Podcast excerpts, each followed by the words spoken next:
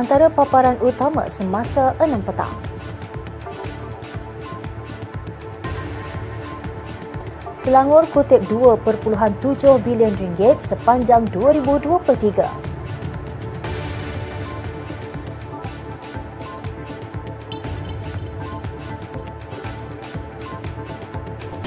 Jualan Ehsan Rahmah berehat seketika temui pengguna 15 Januari depan.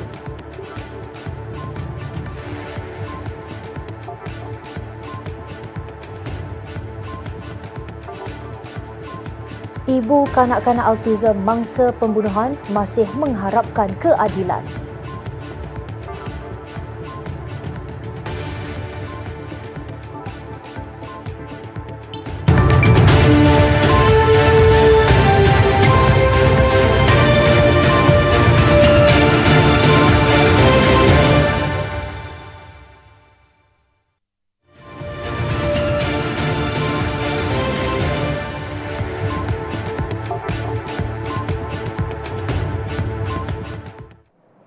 Assalamualaikum dan salam sejahtera. Selangor mengutip hasil 2.7 bilion ringgit setakat 31 Disember sekaligus melebihi sasaran ditetapkan. Datuk Menteri Besar Datuk Seri Amiruddin Syari berkata, ekonomi negeri berkembang baik melalui rancangan Selangor Pertama RS1 susulan pelaksanaan projek pembangunan kawasan Sabak Bernam Sabda. Menurut Datuk Seri Amiruddin, projek lain termasuklah wilayah pembangunan Persepadu Selangor Selatan Idris, Gerbang Maritim Selangor SMG dan Pelabuhan Pulau Keri. Sebelum ini, beliau menganggarkan hasil yang dikutip tahun lepas adalah 2 bilion ringgit dengan penjumpang utama premium tanah sebanyak 753.72 juta ringgit bersamaan 38% daripada anggaran hasil keseluruhan. Dalam pada itu, beliau berkata rakyat negeri ini menikmati pelbagai manfaat melalui program kebajikan yang diperkenal bawah Iltizam Selangor Penyayang termasuk jelajah Ehsan Rahmah yang memberi peluang kepada mereka memiliki barangan asas dengan murah. Mengambil contoh program Selangor Saring, katanya inisiatif bermula Mei 2022 membantu ramai rakyat mengesan dan mencegah penyakit kritikal sebelum keadaan semakin serius. Selain itu, katanya setiap rakyat negeri ini juga dilindungi takaful dan insurans secara percuma melalui program skim insurans am Selangor Insan. Beliau menambah 2023 turut mencatat sejarah apabila rakyat memberi mandat kepada kerajaan perpaduan untuk meneruskan kerja baik dan usaha bagi tempoh lima tahun. Katanya rakyat Selangor telah memilih rekod pencapaian dan bukan retorika politik sempit yang dangkal. Kira-kira seribu kalender 2024 diedarkan Datuk Menteri Besar kepada orang ramai di sekitar Pasar Selayang Baru siang tadi. Edaran itu dibuat Datuk Seri Amiruddin Syari sebagai batu loncatan untuk turun padang mendekati masyarakat setempat. Datuk Menteri Besar tiba kira-kira jam 10 pagi ditemani kaki tangan Pusat Khidmat Dewan Undangan Negeri Sungai Tua. Katanya sudah menjadi rutin buat dirinya setiap awal tahun bertemu penduduk di kawasan tumpuan sambil melihat keadaan infrastruktur sekeliling premis bagi memastikan ia dalam keadaan baik. Ahli Parlimen Gombak itu turut menikmati sarapan roti Arab dan teh tarik bersama pengunjung termasuk pemimpin setempat. Datuk Seri Amiruddin meluangkan masa kira-kira sejam di pasar pagi itu dan tidak kekok memenuhi permintaan orang ramai dan peniaga yang ingin bersuah foto bersamanya. Jualan Ehsan Rahmah JER yang menutup tirai di Don Sementa dan Don Dengkil semalam bakal menemui pengguna pada 15 Januari depan. Berita itu dimaklumkan Perbadanan Kemajuan Pertanian Selangor PKPS menerusi Facebook rasminya hari ini. Menurut PKPS, operasi program jualan barangan keperluan asas pada harga murah itu akan berehat pada 1 hingga 14 Januari bagi tujuan penyelenggaraan truk dan penyusunan bekalan. JER menawarkan ayam standard RM10 seekor, daging pejal segar RM10 per pack, telur grade B RM10 sepapan, ikan kembung RM6 per pack, minyak masak 5 kg RM25 dan beras 5 kg RM13. Ia dianjurkan di beberapa lokasi terpilih setiap hari kecuali Jumaat dan cuti umum. Orang ramai boleh mendapatkan maklumat terkini jualan Ehsan Rahmah dengan melayari Facebook Perbadanan Kemajuan Pertanian Selangor.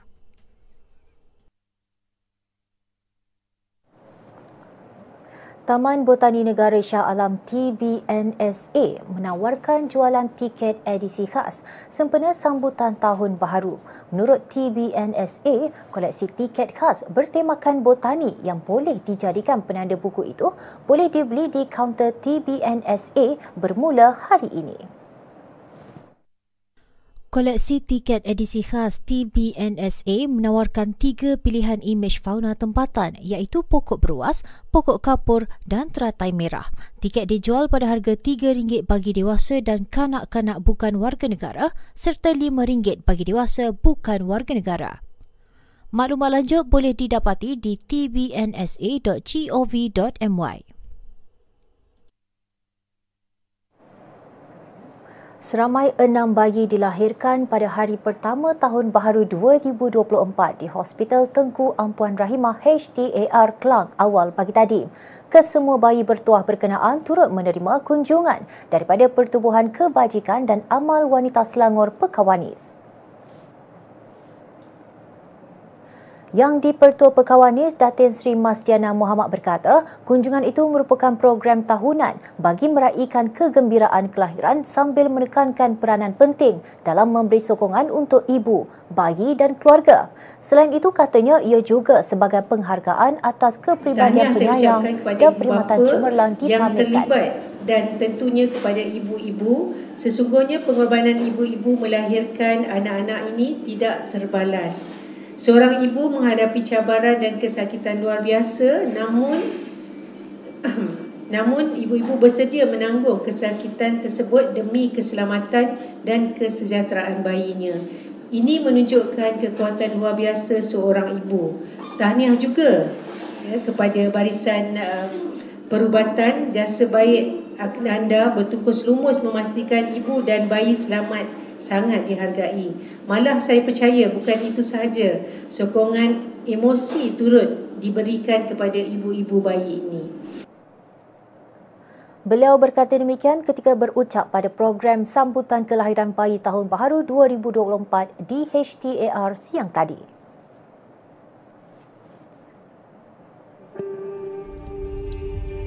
Eh kakak, Jangan buat macam tu. Kenapa? Ha, kan ayah ada bagi tahu dulu. Tak baik buang sampah merata-rata. Ha, berdosa tau.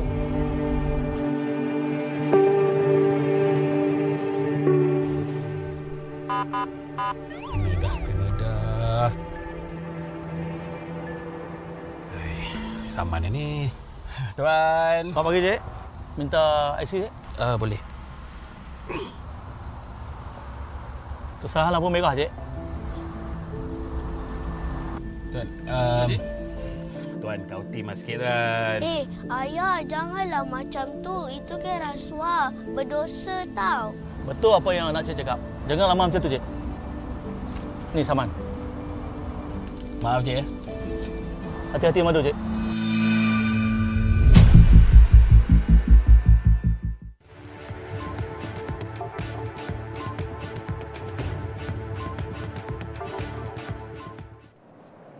Bertemu kembali. Wabak COVID-19 masih membimbangkan di Sarawak. Berikutan 13 kematian, kematian direkodkan akibat jangkitan wabak itu sepanjang tahun lalu. Timbalan Premier Sarawak, Dato' Amar Douglas Ugah Embas berkata, ia termasuk empat kematian baharu dilaporkan dalam minggu epidemiologi ke-51 iaitu antara 17 hingga 23 Disember 2023 dengan tiga daripadanya dilaporkan di Kuching dan satu kes di Miri. Beliau yang juga pengurusi Jawatankuasa Pengurusan Bencana Negeri berkata, data terkumpul setakat ini menunjukkan peringkatan hampir 50% dalam kejangkitan yang disahkan di seluruh negeri. Justru beliau menasihatkan orang ramai untuk terus berwaspada dengan mengambil langkah perlu serta mematuhi garis panduan Kementerian Kesihatan bagi mengelak jangkitan COVID-19. Langkah berwaspada yang dimaksudkan adalah khusus dalam kalangan orang tua, kanak-kanak dan mereka yang mempunyai komorbiditi.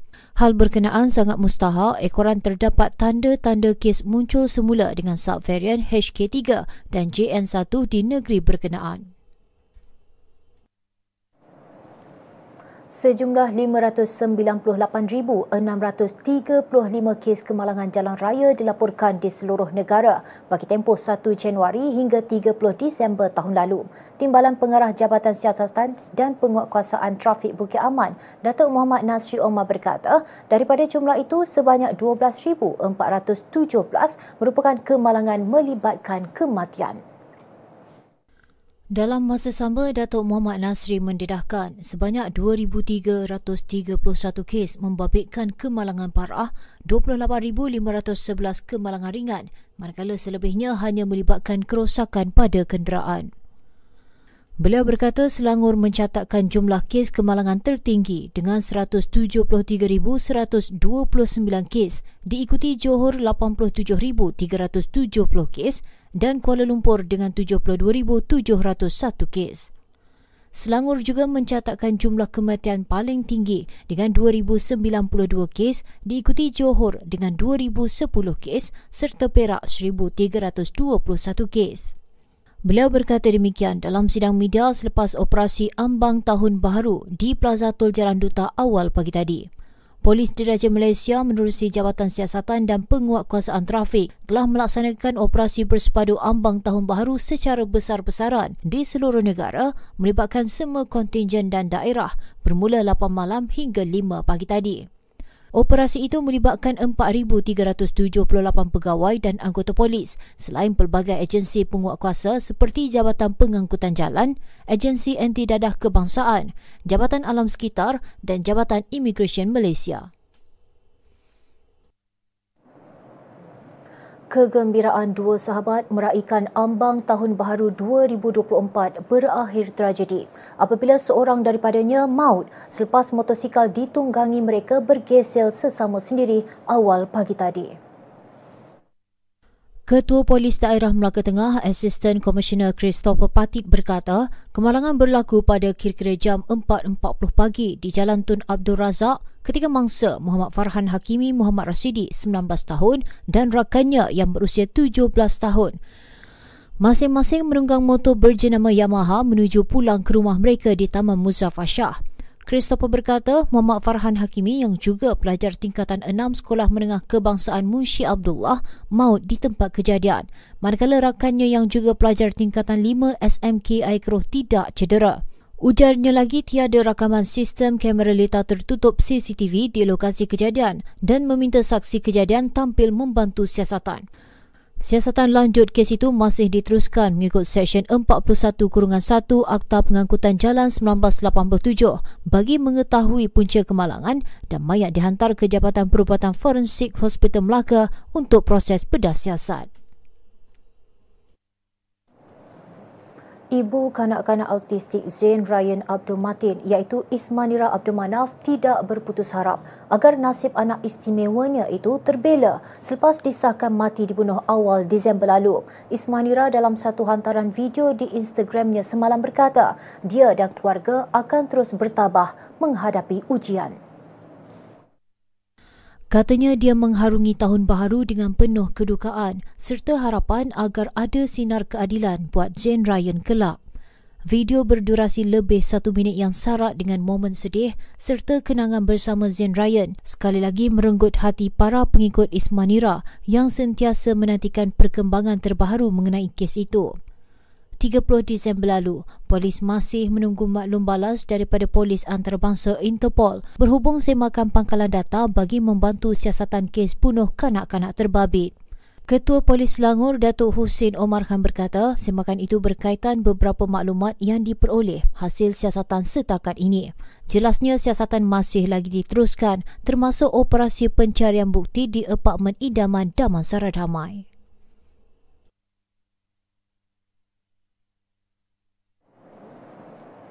Polis masih dalam proses mengambil keterangan penganjur piket aksi bertindak kepung demi Palestin demi membantu siasatan di bawah Akta Perhimpunan Aman 2012.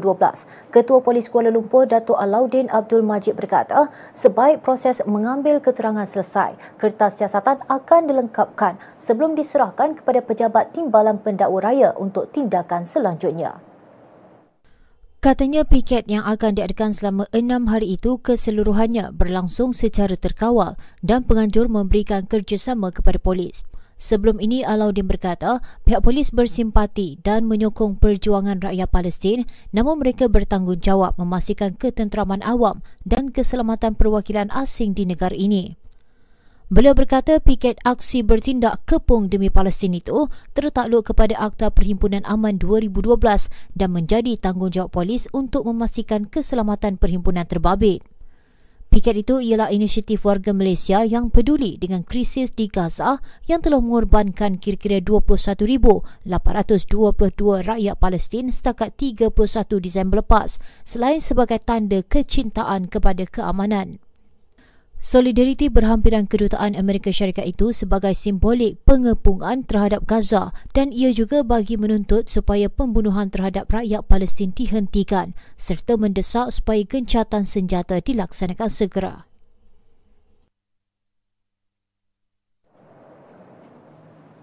Proses kerja fizikal kapal disyaki sebagai punca berlakunya tumpahan minyak di sekitar jeti nelayan Nam Heng di Sungai Tiram dalam kawasan perairan Sungai Johor. Pengarah Jabatan Alam Sekitar Johor, Dr. Muhammad Fahmi Yusof berkata, masalah pencemaran terbabit sebelum itu disedari oleh nelayan di situ sejak kemarin. Katanya nelayan berkenaan mendakwa kapal dalam proses kerja-kerja fizikal sebagai punca minyak mengalir ke kawasan jeti berkenaan. Semalam pasukan penguat kuasa Jabatan Alam Sekitar Negeri Johor menjalankan siasatan di lokasi yang diadukan dan mengenal pasti kewujudan minyak di kawasan sekitar jeti. Bagaimanapun tiada pekerja yang bekerja di premis itu dan arahan sudah dikeluarkan kepada pihak bertanggungjawab terhadap kapal itu untuk menjalankan kerja-kerja pembersihan minyak di kapal dan sekitar kawasan terkesan dengan minyak. Menurut Dr. Muhammad Fahmi, pengurusan terhadap kapal dan kawalan minyak di permukaan air sungai sudah pun menghubungi agensi yang berkaitan. Sebelum ini tular di media sosial beberapa keping gambar menunjukkan air berminyak yang berwarna kuning kehitaman di sebuah kawasan jeti nelayan di Sungai Tiram. Dr. Fahmi mengingatkan semua pihak yang terbabit dengan aktiviti perkapalan di Johor agar tidak sesuka hati melakukan pembuangan atau pelepasan sisa minyak ke kawasan perairan. Katanya ia menjadi satu kesalahan mengikut seksyen berkaitan di bawah Akta Kualiti Alam Sekeliling 1974. Alam Flora Sendirian Berhad mengutip 3.06 tan sampah di tiga kawasan sekitar Kuala Lumpur sempena sambutan ambang tahun baru 2024 malam tadi. Operasi yang meliputi tiga kawasan tumpuan awam iaitu di Bukit Bintang, Dataran Merdeka dan perkarangan Menara Berkembar Petronas KLCC itu bermula 10 malam dan selesai sekitar 8 pagi. Menurut pengurus kawasan perkhidmatan Kuala Lumpur Selatan Alam Flora, Saiful Azim Saab berkata, kutipan sampah di Bukit Bintang adalah yang paling tinggi iaitu 1.98 tan. Dataran Merdeka dan Perkarangan KLCC pula masing-masing mencatatkan kutipan sebanyak 0.19 tan dan 0.29 tan sampah. Tambah Saiful, pihak Alam Flora telah membuat pelbagai persediaan dari segi operasi pembersihan pada malam tersebut melibatkan pekerja pengurusan, eksekutif dan penyeliaan. Alam Flora telah menempatkan 38 unit tong sampah berkapasiti 660 liter dan 10 unit tong sampah 240 liter di ketiga-tiga kawasan tumpuan. Jabatan Meteorologi Malaysia Met Malaysia meramalkan hujan lebat melanda enam daerah di Selangor sehingga tujuh malam ini. Agensi itu menerusi Facebook memaklumkan daerah terlibat ialah Sabak Bernam, Kuala Selangor, Hulu Selangor, Kelang, Gombak dan Petaling. Cuaca sama diramal melanda seluruh Kuala Lumpur, Johor dan beberapa daerah di Perak, Pahang, Negeri Sembilan, Melaka dan Sarawak. Amaran dikeluarkan apabila terdapat tanda-tanda menunjukkan ribut petir dengan intensiti hujan melebihi 20 mm per jam yang hampir atau dijangka berlaku melebihi sejam. Amaran ribut petir adalah amaran jangka pendek yang sah dalam tempoh tidak melebihi 6 jam untuk satu-satu keluaran. Orang awam dinasihatkan merujuk laman sesawang www.met.gov.my, media sosial serta memuat turun aplikasi My Cuaca bagi maklumat terkini dan sahih. Saya tercari-cari tempat letak kereta. Puas cari tak jumpa-jumpa. Saya tengok jam. Alamak, dah lambat. Barang bini tak beli lagi. Lepas tu, cantik. Ada kosong. Saya keluar, saya kunci pintu.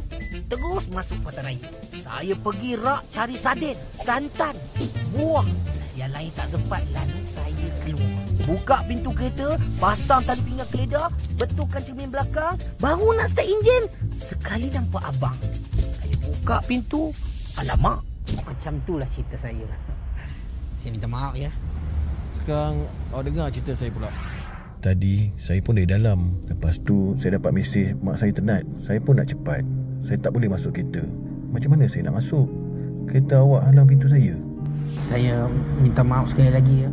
Kenapa perkara beginilah yang menyebabkan kami OKU tidak berupaya?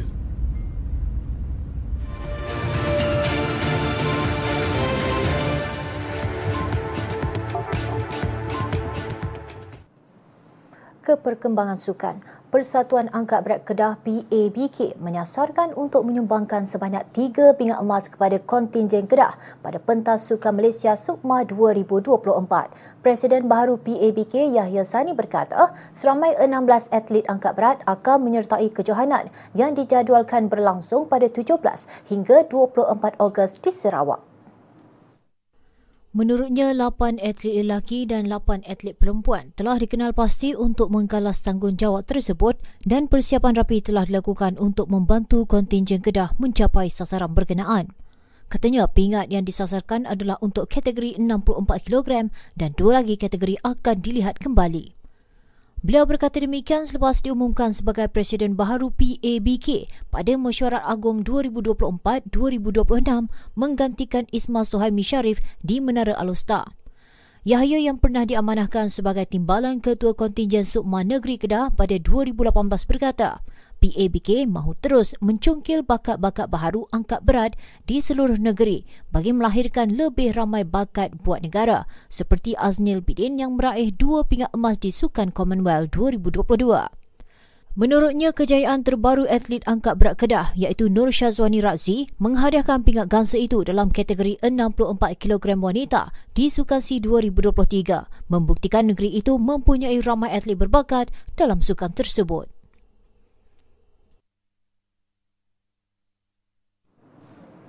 Spekulasi mengenai masa depan pemain naturalisasi negara Romel Morales bersama Kuala Lumpur City akhirnya terjawab selepas dia mengucapkan selamat tinggal kepada skuad City Boys.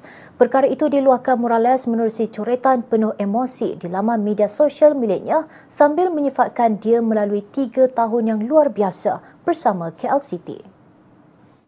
Pemain kelahiran Colombia itu menjelaskan bahawa semua pengalaman dan kenangan hebat bersama KL City sejak menyertai klub itu pada 2021 tidak akan dilupakan meskipun berhijrah ke pasukan lain. Dia turut merakamkan ucapan terima kasih kepada pengurusan kelab, barisan kejurulatihan, rakan sepasukan dan seluruh penyokong KL City yang membantunya sepanjang bersama kelab itu. Meskipun tidak menyebut mengenai hala tujuannya selepas ini, Morales dikabarkan akan menyertai juara Liga Super 10 kali berturut-turut Johor Darul Taksim. Sepanjang tiga tahun bersama KL City, Morales mengecapi beberapa detik manis terutama berjaya membantu klub itu menamatkan penantian 32 tahun untuk menjulang Piala Malaysia selepas mengejutkan JDT 2-0 di final pada 2021.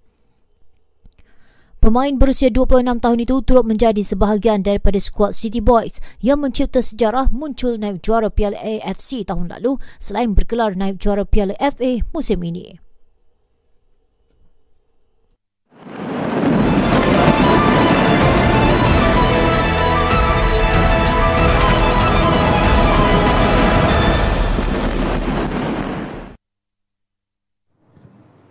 Ke berita luar negara. Agensi Bantuan dan Kerja Pertubuhan Bangsa-Bangsa Bersatu untuk Pelarian Palestin baru-baru ini mengulangi amaran bahawa orang awam di Gaza sedang kelaparan dan hampir separuh daripada penduduknya berdepan risiko kebuluran.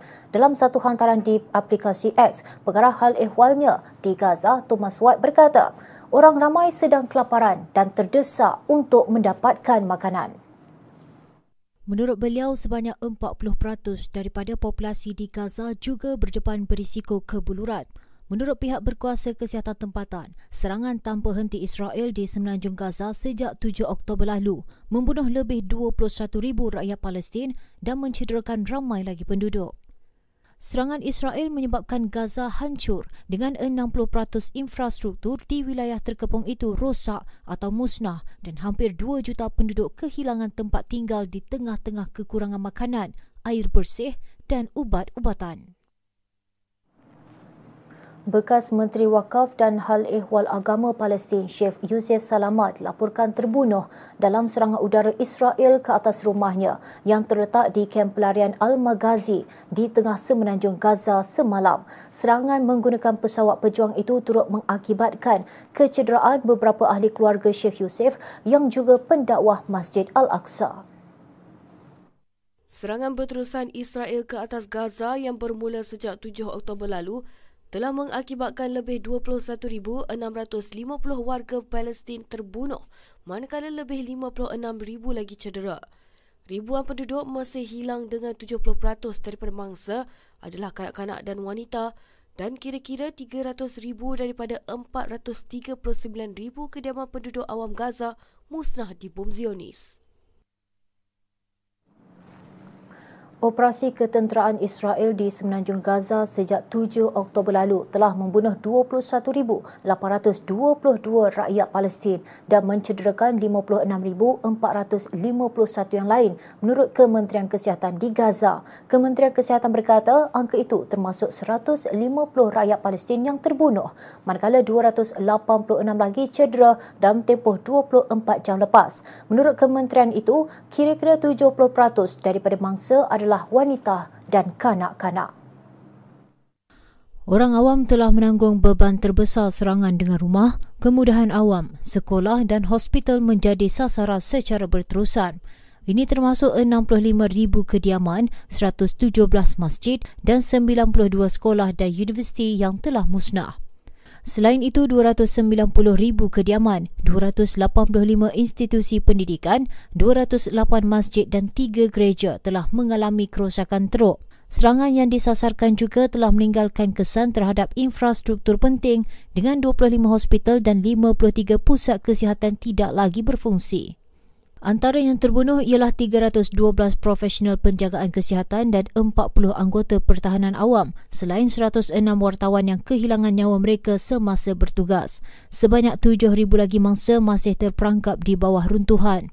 Kebimbangan antarabangsa yang meningkat mendorong gesaan untuk menghentikan segera konflik dan meningkatkan usaha bantuan kemanusiaan untuk menangani krisis yang semakin meruncing di wilayah itu. Serangan Israel telah memusnahkan Gaza dengan hampir 2 juta orang penduduk kehilangan tempat tinggal di wilayah yang padat penduduk itu di tengah-tengah kekurangan makanan dan air bersih.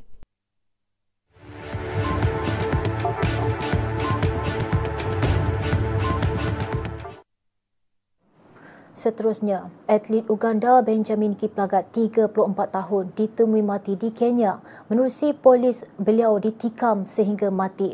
Lapor media tempatan mayatnya ditemui di dalam sebuah kereta pada malam Sabtu di pinggir bandar Lembah Rif Eldoret yang menjadi tumpuan ramai atlet untuk menjalani latihan di kawasan altitude tinggi itu. Selain itu, Badan Indo Olahraga Global turut meluahkan rasa sedih mereka atas kehilangan Benjamin Kiplagat dalam satu kenyataan di laman X. Laporan media menyebut Kiplagat berlatih di kawasan Eldoret sebelum pergi ke Uganda untuk mengambil bahagian dalam kejohanan olahraga.